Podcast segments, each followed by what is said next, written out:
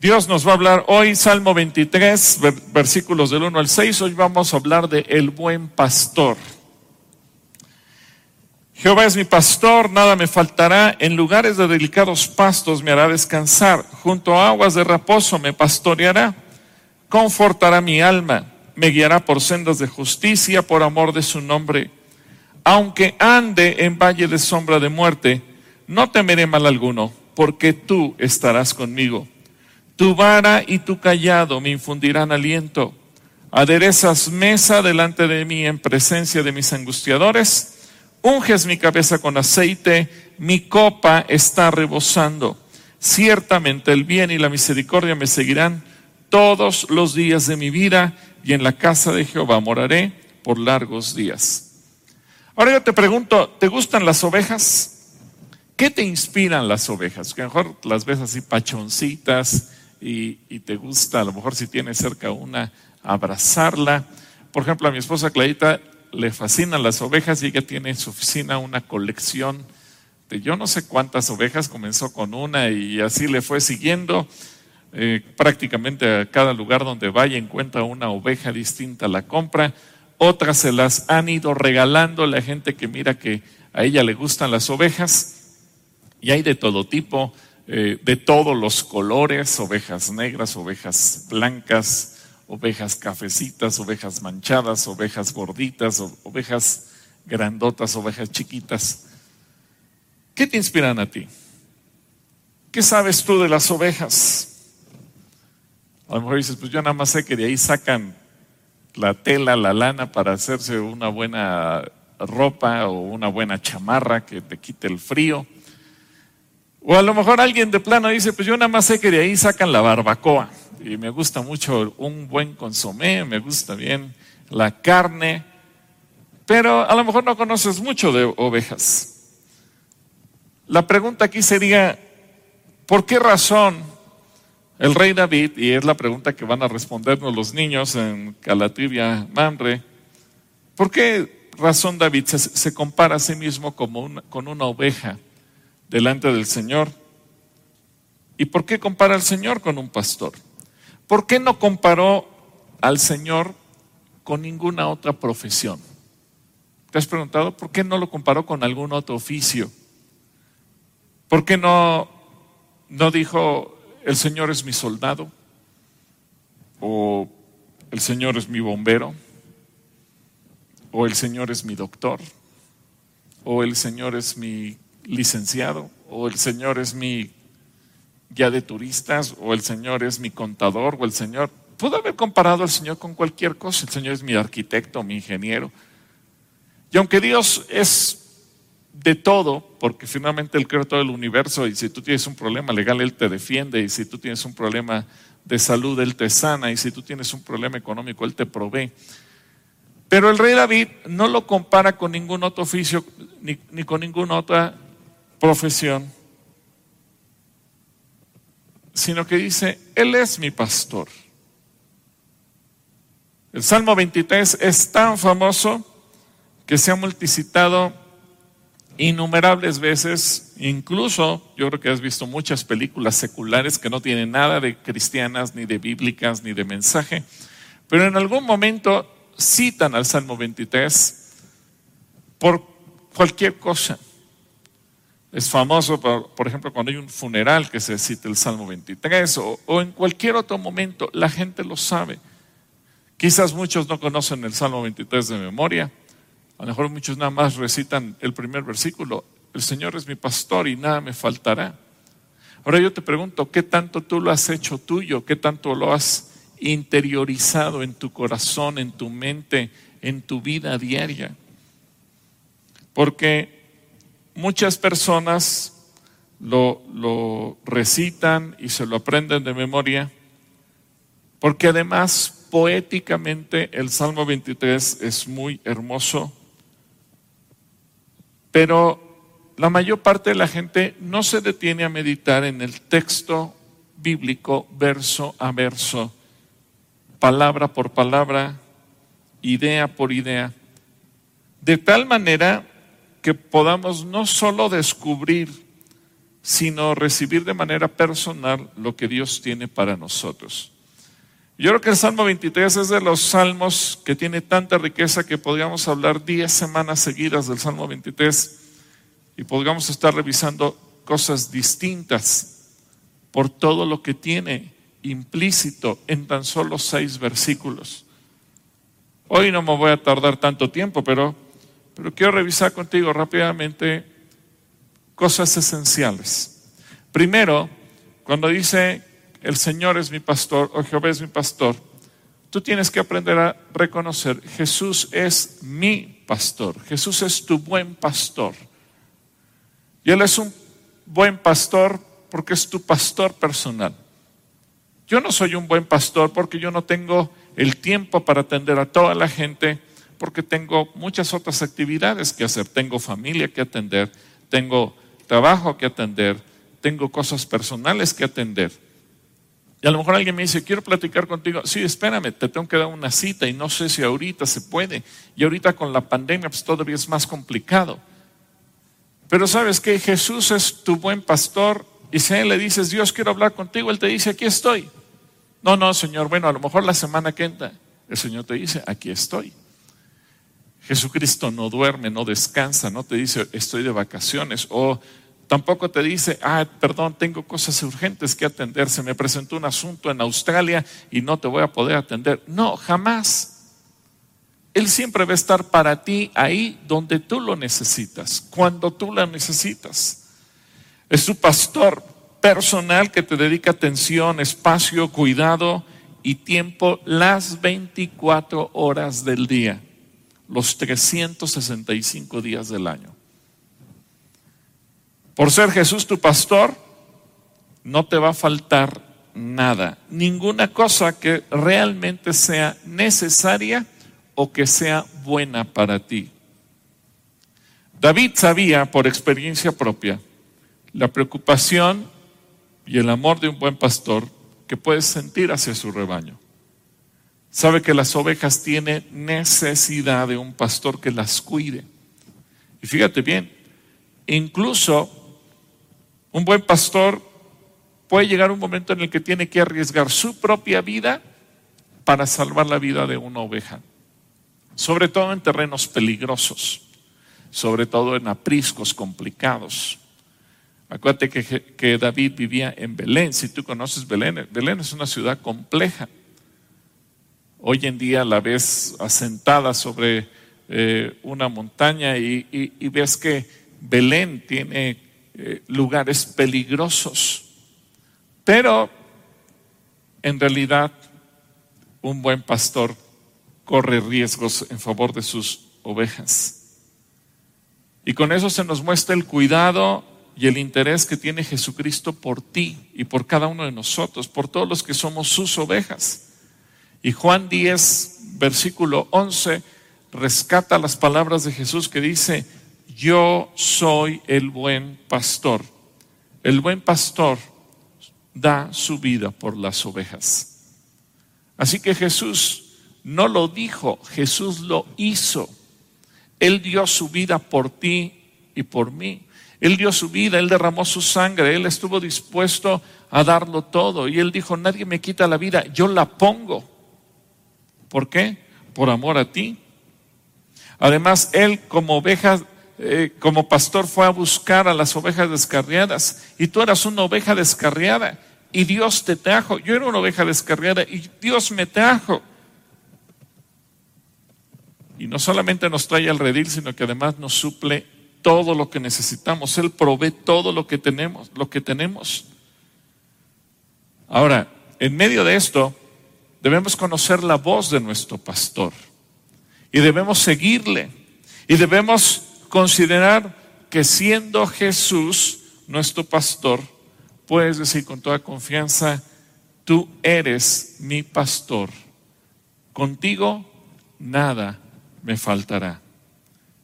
Ahora, fíjate bien, eh, estuve revisando varias versiones de la Biblia en torno al Salmo 23 y la versión Reina Valera 60 es la única que lo declara en futuro, nada me faltará. Y esto se puede entender como una declaración de fe. Tengo la confianza que de aquí hasta que me muera no me va a faltar nada. ¿Por qué? Porque tú eres mi pastor todos los días de mi vida. Pero según el original en hebreo y como lo traducen el resto de las traducciones, de las traducciones bíblicas, lo declara en presente. El Señor es mi pastor, nada me falta. Entendiendo que Dios vive en un eterno presente y Jesucristo es el mismo ayer, hoy y por los siglos. Hoy y cada día cuando tú te levantas, tú declaras, hoy Dios es mi pastor, hoy no me falta nada, absolutamente nada. Tú puedes tener una relación presente, así como Jesucristo nos enseñó a orar. Ahora, si hay algo que te gustaría tener, pero no lo tienes, puedes concluir alguna de estas tres verdades. Primero, si lo llegaras a tener, posiblemente no sería de bendición ni de edificación ni para tu bien. Muchas veces nos esforzamos por tener algo, pero más en nuestras fuerzas que como una provisión de Dios. Pero a lo mejor eso que tenemos ni lo disfrutamos, a lo mejor nos causa problemas. Yo recuerdo de un chavo que siempre decía, yo quiero tener una moto y quiero tener una moto y quiero tener una moto y se compró su moto. Su papá le dijo, no, no te voy a comprar una moto. Y entonces este chico se metió a trabajar y con su primer sueldo se compró su moto. Fue a comprar su moto. A la semana de tener su moto se accidentó. Dios le guardó la vida, pero terminó con los brazos y las piernas eh, fracturados. Y entendió, tanto me aferré, tanto insistí, tan necio fui, tuve mi moto y mira cómo me dejó mi moto. Bueno, así ocurre en muchas ocasiones, que nos aferramos nosotros. Pero si tú no tienes algo y Dios no te lo provee por más que tú lo pidas, es porque seguramente no va a ser tanto de bendición o de edificación para ti. Dos, si no lo tienes es porque no lo necesitas. Porque con el Señor tienes todo lo que necesitas. Lo demás para Dios no es tan importante. El problema es que nosotros pensamos que según yo, lo que yo quiero es lo que necesito. Pero yo creo que es exactamente igual que como ve un papá a sus hijos o la mamá a sus hijos. La mamá provee en la mesa lo que los hijos necesitan, no lo que los hijos quieren. Si la mamá dice, hoy vamos a comer una ensalada de verduras, es porque lo necesita nuestro cuerpo. Aunque a lo mejor los niños dicen, no, mamá, hubieras hecho hot dogs, hubieras hecho pizza, hubieras hecho cualquier otra cosa. Si tú le preguntas a un niño, ¿qué quieres comer? Él te va a decir, pues quiero comer eh, golosinas, te va a decir, quiero una bolsa de papas, te va a decir, llévame a un restaurante de hamburguesas. El niño siempre va a escoger la comida rápida. El niño va a escoger la bolsa de frituras. El niño va a escoger lo que le gusta. Y el niño cree que eso es feliz. Eso le va a ser sano. Eso le va a ser de bien. Cuando mis hijos eran chiquitos, regularmente mi esposa invitaba a comer a sus amigos. Y regularmente cuando venían los niños o las niñas, y se sentaban y veían lo que era de comida decían, no, pero es que en mi casa no comemos esto. Y regularmente todo lo que tenía que ver con verduras decían, no, mi mamá no nos da eso, mi mamá dice que eso es malo. Imagínate lo que dice un niño, lo que dice una niña de siete, ocho, nueve años. Pero a veces así somos nosotros. Pensamos que necesitamos algo y lo pedimos y lo insistimos y si Dios no lo provee es porque no lo necesitas. Y la tercera verdad en este sentido es que si Dios te lo quiere dar, lo tendrás en el tiempo de Dios, en el kairos de Dios. Todo lo que Dios te quiera proveer lo va a hacer en su medida. Ahora, lo sobresaliente de este versículo es que no carecerás de satisfacción total en tu vida porque Dios va a suplir todo lo que necesita tu espíritu, todo lo que necesita tu alma, todo lo que necesita tu cuerpo. Tú tienes que meditar en la bondad del Señor. Como buen pastor, Él cuida de ti y Él te va a llevar a los campos verdes, donde están los pastos que tú necesitas. Y Él te va a hacer descansar. Y te va a llevar a aguas tranquilas, donde tú vas a poder reposar verdaderamente. Esta es una escena que se antoja para una un lugar de descanso, un lugar que a lo mejor tú te gustaría tener una pintura, una fotografía en tu casa que traiga un remanso a tu pensamiento, pero a lo mejor es un lugar que tú te gustaría estar o vivir o pasar ahí mucho tiempo. Así que no tienes motivos para tener ningún mal en las mayores dificultades y en los más graves peligros en los que te puedas encontrar.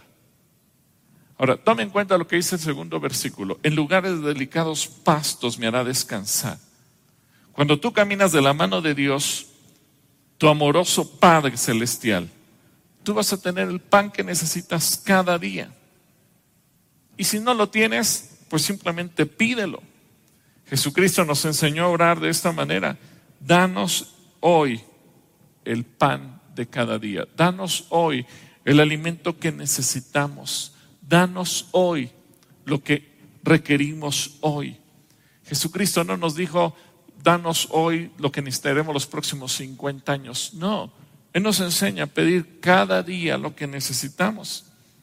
Ahora, hay gente que aparentemente tiene la mayor de las abundancias, pero que al carecer de la bendición de Dios, pues se convierte verdaderamente en un pasto seco que no puede disfrutar sin gusto, sin sabor, sin poder tener la capacidad de, tenerlo para sí mismo, de disfrutarlo. Lo tiene, pero no lo tiene. Aunque lo tiene ahí en su mesa, no lo puede disfrutar. En cambio, para quien es hijo de Dios, que busca su bendición en todo lo que tiene, todo lo podrás disfrutar en cuanto a, los alimentos, en cuanto a la provisión material, lo que tú necesites. Lo vas a poder disfrutar. Es un pasto delicado de bendición para ti. Aun cuando tengas frente a ti una mesa sencilla, lo que Dios te provee será de bendición en tu vida. Mira lo que dice el Salmo 37, 16. Más vale lo poco de un justo que lo mucho de innumerables malvados. Y, y el Proverbios 17.1, qué interesante. Mejor comer pan duro donde reina la paz que vivir en una casa llena de banquetes donde hay peleas. Dios te permite reposar porque Él te da paz. Él te da gozo en tu corazón. Y no importa las circunstancias que estés viviendo, cuando tu alma descansa en el Señor, hace que todo lo que te dé Él lo puedas disfrutar y que lo veas como pastos delicados, frescos y buenos y aguas de reposo. Porque esta es la otra parte de este versículo 2, junto a aguas de reposo me pastoreará. Y ese es el interés de Jesús. Y fíjate que este es un salmo muy personal donde tú tienes que declararlo cada día, tú con Dios, lo que Él quiere hacer en tu vida. Si aprendes a confiar en la bondad de Dios, la dirección del Señor, la dirección del Espíritu Santo, tienes que seguir todo el tiempo, seguirlo paso a paso, no te separes, no estés lejos de Él. ¿Por qué? Porque Jesús te va a dirigir hacia el amor del Padre. Él te va a llevar no solo donde están los pastos de descanso, sino te va a llevar a las aguas de reposo, a donde encuentres refrigerio, incluso satisfacción y placer. Él no te va a llevar a aguas estancadas que se, se corrompen o están llenas de suciedad, ni tampoco te va a llevar a aguas turbulentas, bravas y encrespadas, sino que te va a llevar a aguas de reposo, tranquilas de los arroyos, donde tú puedas tener vida. ¿Por qué? Porque las aguas de reposo que fluyen silenciosas, esas aguas representan la comunión espiritual de ti con Dios, de tu persona con Él. lo que tú quieres vivir como una oveja con tu pastor. No te separes. Recuerda que tú te puedes desviar fácilmente. Así que lo sobresaliente primero es que no carecerás de satisfacción en tu vida y recuerda que no carecerás de la orientación y la dirección correcta de parte de Dios. Pero es importante que tú lo sigas, es importante que tú estés pegado con Él. Ahora, el tercer versículo nos habla de la restauración. Te restaura, confortará tu alma. Me gusta mucho que otras versiones lo traducen restaurará mi alma. La restauración. Y aquí yo te recuerdo, Dios va a restaurar tu alma. Él te infunde nuevas fuerzas y te guía por el camino correcto porque Él hace honor a su nombre. Dios te restauró el alma, sea que estés lastimado, ofendido o porque tú mismo hayas provocado tu propio daño a causa de tu pecado. Él te quiere restaurar y Él te quiere conducir por los caminos rectos. Lo que necesitas hacer, y aquí insisto, es caminar cerca de Él. No te separes de Él. Ve caminando detrás de Él. Paso que Él dé, tú tienes que seguirlo. Paso a paso, metro a metro, centímetro a centímetro. No te alejes, no te distraigas, no voltees para otro lado. Síguelo a Él. Él es tu pastor. Y las ovejas siempre van caminando detrás del pastor. Pero una ovejita que se distrae, una ovejita que mira hacia otro lado, se puede perder. Pero tú tienes que ser una oveja que esté atenta. La semana pasada hablábamos de la obediencia. Hoy te hablo de estar cerca, de seguirlo, de escuchar su voz. Necesitas escuchar su voz. Pero sobre todo, ¿sabes qué? Necesitas distinguir su voz. ¿Qué pasa cuando no distingues la voz de una persona? Fácilmente cometes errores. Hay gente que cuando tú le llamas, aunque no tenga identificador de llamada, es tan buena reconociendo la voz que sabe quién eres. Hay personas que le dicen, mira, te va a pasar alguien que a ver si lo reconoces y le presta el teléfono, escucha la voz y luego, luego lo capta. Pero hay gente que no, no reconoce la voz de nadie, ni de sus hijos. Por eso, últimamente ha habido tanto éxito en los, eh, entre los delincuentes que se dedican a extorsionar a la gente, porque le hacen una llamada, le dice, tengo secuestrado aquí a su hijo o a su hija, y escucha una voz, mamá, ayúdame. Ay, tienen secuestrado a mi hijo, ahorita voy a depositar el dinero que me están pidiendo. Si esa mamá conociera la voz de sus hijos, diría, ese no es mi hijo. Ahora, si a veces no eres capaz ni de reconocer la voz de tus hijos, ¿serás capaz de reconocer la voz de Jesús? Ahí está la pregunta. Fíjate lo que dice Jesús, Juan 10 del 3 al 5. El portero le abre la puerta y las ovejas reconocen la voz del pastor y se le acercan. Él llama a cada una de sus ovejas por su nombre. Él conoce tu nombre y las lleva fuera del redil. Una vez reunido su propio rebaño, camina delante de las ovejas. Y ellas lo siguen porque conocen su voz. Nunca seguirán a un desconocido. Al contrario, huirán de él porque no conocen su voz. Esto que dice Jesús es extraordinario. Si tú conoces la voz de Jesús, no vas a seguir a desconocidos. Hoy se escuchan tantas voces. La gente dice tantas tonterías. Yo veo cómo se publican cosas en las redes sociales y me preocupa no los que la publican, porque hay gente que a lo mejor publica por broma, por maldad, por, por ver qué pasa como un experimento social o qué sé yo. Me preocupan los que se lo creen porque no conocen la voz del Señor. Eso es lo que me preocupa. Y me preocuparía que tú, que estás ahí viéndonos del otro lado de la pantalla, seas de los que te creen todo pero no conoces la voz de Jesús. Así que tú tienes que hacer un buen ejercicio y decir, tengo que aprender a escuchar la voz de Dios. Y para ello tú tienes que estar cerca de la palabra. Así que la pregunta que te hago es, ¿qué voces escuchas? Pero lo más importante, ¿por qué se escuchan muchas voces? ¿Has sentado alguna vez a un mercado y de repente ese mercado parece gallinero porque se escuchan muchos ruidos de gente hablando? No alcanzas a entender los diálogos o las conversaciones o lo que están diciendo, solamente escuchas el ruido de hablar, hablar, hablar, hablar. Se escuchan muchas voces y así es la vida. Y habrá gente que te diga esto y gente que te dirá, haz esto otro. Y habrá gente que te diga, no, no, no, no, haz esto de acá. Y, y mucha gente te va a dar su opinión. Pero la pregunta sería, ¿qué voz es la que tú sigues? No vaya a ser que estés siguiendo a quien no es el pastor. ¿Reconoces la voz de Jesús? ¿Reconoces la voz de tu pastor? Siempre va a haber muchas voces que te tratan de confundir. Eso es natural.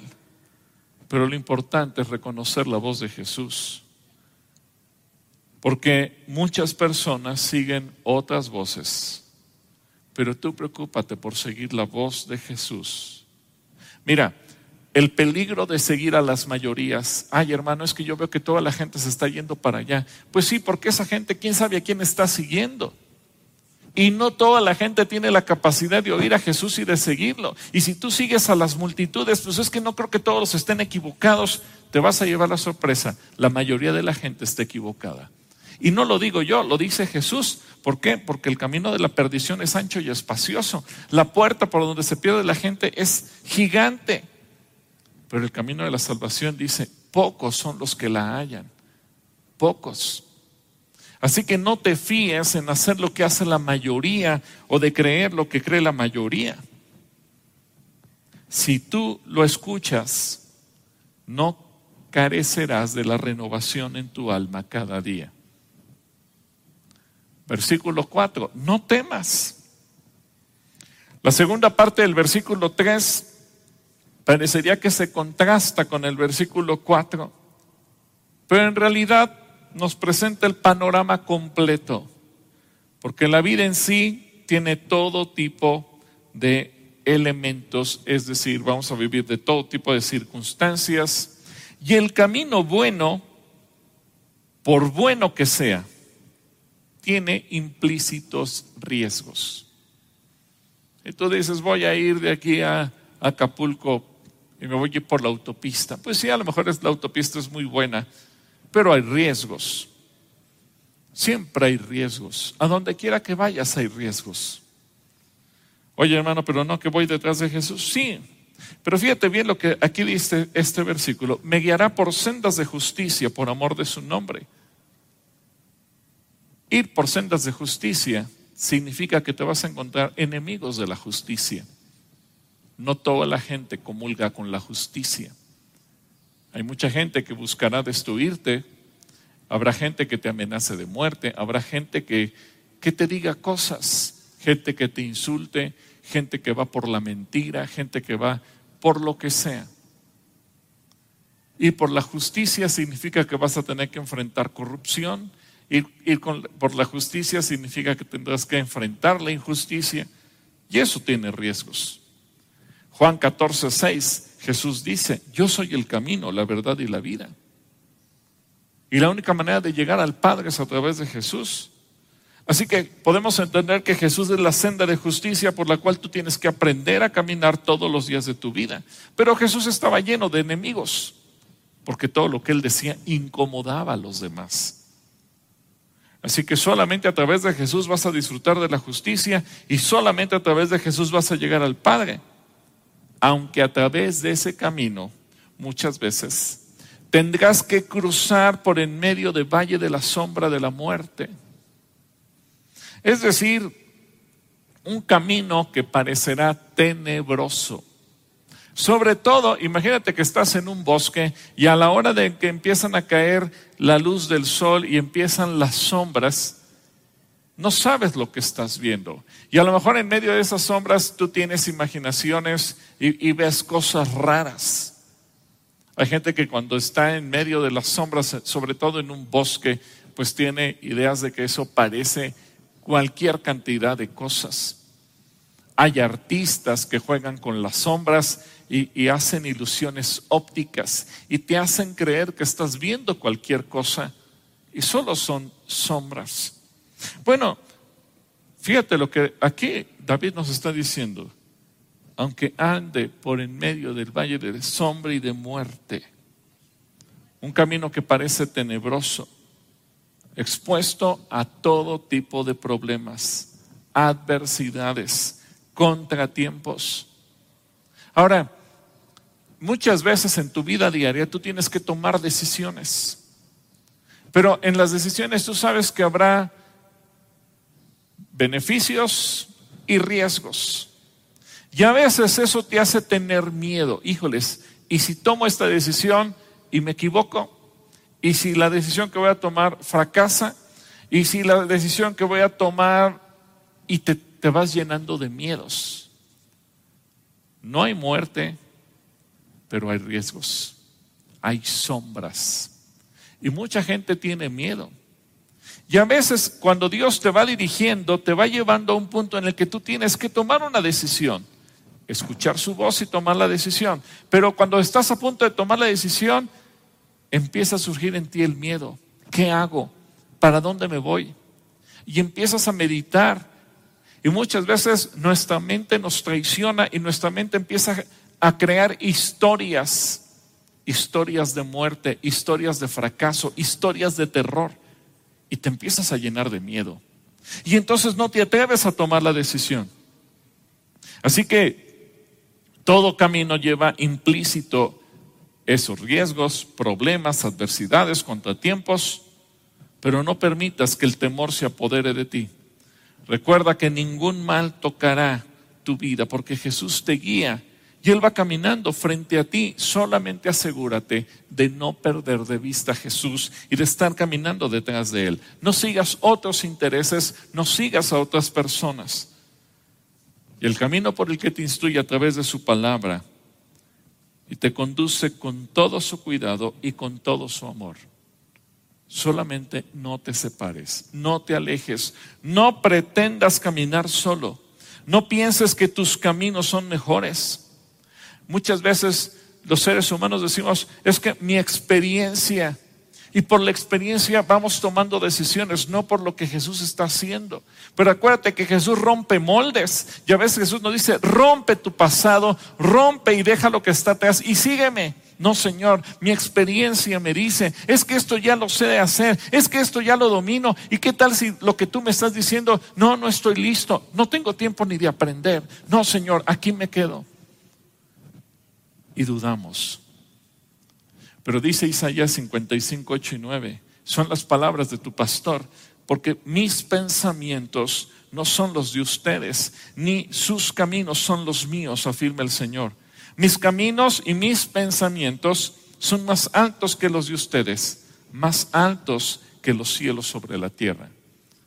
Así que tú tienes que atreverte a dar el paso y caminar en el camino del Señor, no en el tuyo. Ahora, ¿cuál es la razón por la que no debes sentir temor a la muerte? Yo veo dos razones. La primera la menciona el Señor Jesús, tu pastor, en Lucas 12:32. No tengan miedo, mi rebaño, mi rebaño pequeño, porque es la buena voluntad del Padre darles el reino. Jesús te da palabras de ánimo. Y en otra ocasión también Lucas lo recoge y lo escribe de esta manera. Lucas 12:5. Queridos amigos, no teman a los que quieren matarles el cuerpo. Después de eso no pueden hacerles nada más. Les diré a quién temer. Teman a Dios, quien tiene el poder de quitarles la vida y luego arrojarlos al infierno. Claro, Él es a quien deben temer. Ahora, Él nos da otra razón por la que no debemos tener miedo. Y aquí el Espíritu Santo inspira al apóstol Pablo de una manera extraordinaria para decirnos por qué razón no debemos de tener miedo, ni siquiera a la muerte. Filipenses capítulo 1 versículos 21 al 23. Si vivo, quiero hacerlo para servir a Cristo, pero si muero, salgo ganando. En realidad, no sé qué es mejor y me cuesta mucho trabajo elegir. En caso de seguir con vida, puedo serle útil a Dios aquí en la tierra. Pero si muero, iré a reunirme con Jesucristo, lo cual es mil veces mejor. Así lo traduce la traducción en lenguaje actual. Pero ese pensamiento no lo tenemos todos. Ese pensamiento hay que irlo desarrollando y entendiendo. Si tú captaras esta idea y la hicieras tuya, echarías fuera todo temor. Hay gente que dice, ay hermano, espera, ¿qué tal si me muero? Pues estás con Cristo y estás mejor. Pero tienes que despojarte de los pensamientos de miedo. Camina con Él. Tú tienes que caminar con Él. Lo importante es que tú sepas quién es tu pastor y camines detrás de Él, pegado a Él, sin separarte de Él. Recuerda que Él es el único que te va a guiar a la vida eterna. Pero en contraste, la única persona que te puede separar de Dios eres tú mismo. Nadie más te puede separar. Dice Romanos 8, 38 y 39. Y estoy convencido de que nada podrá separar, jamás separarnos del amor de Dios. Ni la muerte, ni la vida, ni ángeles, ni demonios, ni nuestros temores de hoy, ni nuestras preocupaciones de mañana, ni siquiera los poderes del infierno pueden separarnos de, del amor de Dios. Ningún poder en las alturas ni en las profundidades. De hecho, nada en toda la creación podrá jamás separarnos del amor de Dios que está revelado en Cristo Jesús, nuestro Señor. Tu buen pastor no solo te conduce, sino que te escolta, porque tú eres su oveja y te compró con su propia sangre. Así que Él va contigo a través del valle. Su presencia su presencia te debe animar y debes orar de esta manera. Puedo cruzar lugares peligrosos y no tener miedo a nada, porque tú eres mi pastor y siempre estás a mi lado. Me guías por el buen camino y me llenas de confianza. Si tú oraras todos los días de esta manera, ten presente que no carecerás de valor en medio del peligro. Ahora él dice, tu vara y tu callado me protegen y me confortan. El callado del pastor cumple dos propósitos, la protección del rebaño y el apoyo del pastor cuando tiene que recostarse para algo o cuando tiene que caminar. Y eso representa el consuelo de su presencia. Tú cuando miras el cañado del pastor te puedes sentir tranquilo. Jesús fue quien sufrió por ti. Él sabe perfectamente bien, mejor que nadie más, cómo salir al encuentro de tus necesidades, de las necesidades de tu corazón. Así que por favor, no te alejes de Él. Cuando sea necesario, no carecerás de consuelo. Versículo 5, el bien y la misericordia. Qué hermoso. Él puede decir, el bien y la misericordia me seguirán. Cuando dice, me preparas un banquete a la vista de mis adversarios, derramas perfume sobre mi cabeza y me colmas de bendiciones. Esto nos, nos muestra los beneficios de la generosidad de Dios para contigo y tú puedas declarar, tú me provees de todo lo que necesito en mi espíritu, en mi alma, en mi cuerpo, para mi familia, no solo hoy, sino por toda la eternidad. Y tú me das el alimento conveniente, el que realmente me es útil. Y tú preparas una mesa delante de mí. Además no me das poquito, mi copa está bien llena, es decir, me das también para compartir con cualquier otro. Y aprovecho para dar gracias una vez más por la generosidad tan grande que ha tenido la iglesia, que has tenido tú al compartir despensas. Ya decían chicos, más de 550 despensas se han podido entregar. Muchas familias han podido comer. ¿Por qué? Porque Dios te dio a ti. Y de lo que tú has tenido has compartido y eso ha sido de bendición. Y eso nos llena a nosotros de gozo. Gracias por tu generosidad. Y cuando tú piensas así, Dios no me dio para llenar una alacena y, que se me eche, eh, acabe todo yo o que se me eche a perder. Dios me dio para compartir. Entonces Dios dice, tú eres un buen administrador, te voy a dar más. Por eso dice Jesús que al que es generoso, Él le da en una medida buena, apretada y remecida, es decir, le da en abundancia para dar y compartir más. Y esta regla, cuando tú das, Dios te da más. Y cuando tú compartes, nunca se te acaba. Siempre tiene Dios algo más para ti. Cuando tú estás a su lado, no vas a carecer de la unción de su espíritu. Y finalmente el versículo 6 dice, todos los días, sé que tu bondad y tu misericordia me acompañan todos los días de mi vida y que en tu casa, oh Señor, viviré por largos días. Si al principio de este salmo la oración de declaración es, el Señor es mi pastor, nada me faltará, ahora termina con una declaración de absoluta confianza. Sé que tu bondad y tu misericordia me acompañarán todos los días de mi vida. Te tienes que ver a ti mismo como receptor y beneficiario del pacto de Dios contigo, de su amor, de su bondad para ti. No, no pienses el amor de Dios para los demás, el amor de Dios para la humanidad. Piensa el amor de Dios para ti. Y, y haz lo tuyo, Señor, es tu amor para mí, es tu pacto conmigo, es lo que tú hiciste por mí.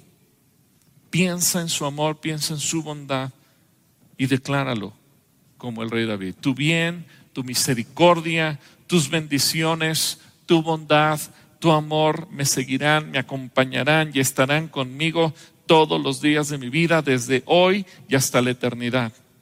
Ciertamente será así. La bondad y la misericordia que me han seguido hasta aquí me seguirán también de aquí en adelante. Y si tú puedes declarar, Ebenezer, hasta aquí me ha ayudado el Señor, lo puedes declarar con toda confianza. Y cada paso que dé, y cada día, y a donde quiera que vaya, el Señor seguirá estando conmigo. Por último, es tu decisión vivir en la casa del Señor todos los días de tu vida. Pero quiero planteártelo de otra manera. Es tu decisión vivir siendo tú la casa de Dios. Porque la casa de Dios no es este edificio donde estoy ahora con mis hermanos aquí transmitiendo. La casa de Dios es tu cuerpo, tu vida. Mira lo que dice 1 Corintios 6, 19. ¿Acaso ignoran que el cuerpo de ustedes es templo del Espíritu Santo, que estén ustedes y que recibieron de parte de Dios? y que ustedes no son dueños de sí mismos. Así que si tú lo buscas cada día, no vas a carecer de la presencia divina. Así que yo quiero terminar orando por ti, orando por tu casa, orando por tu familia.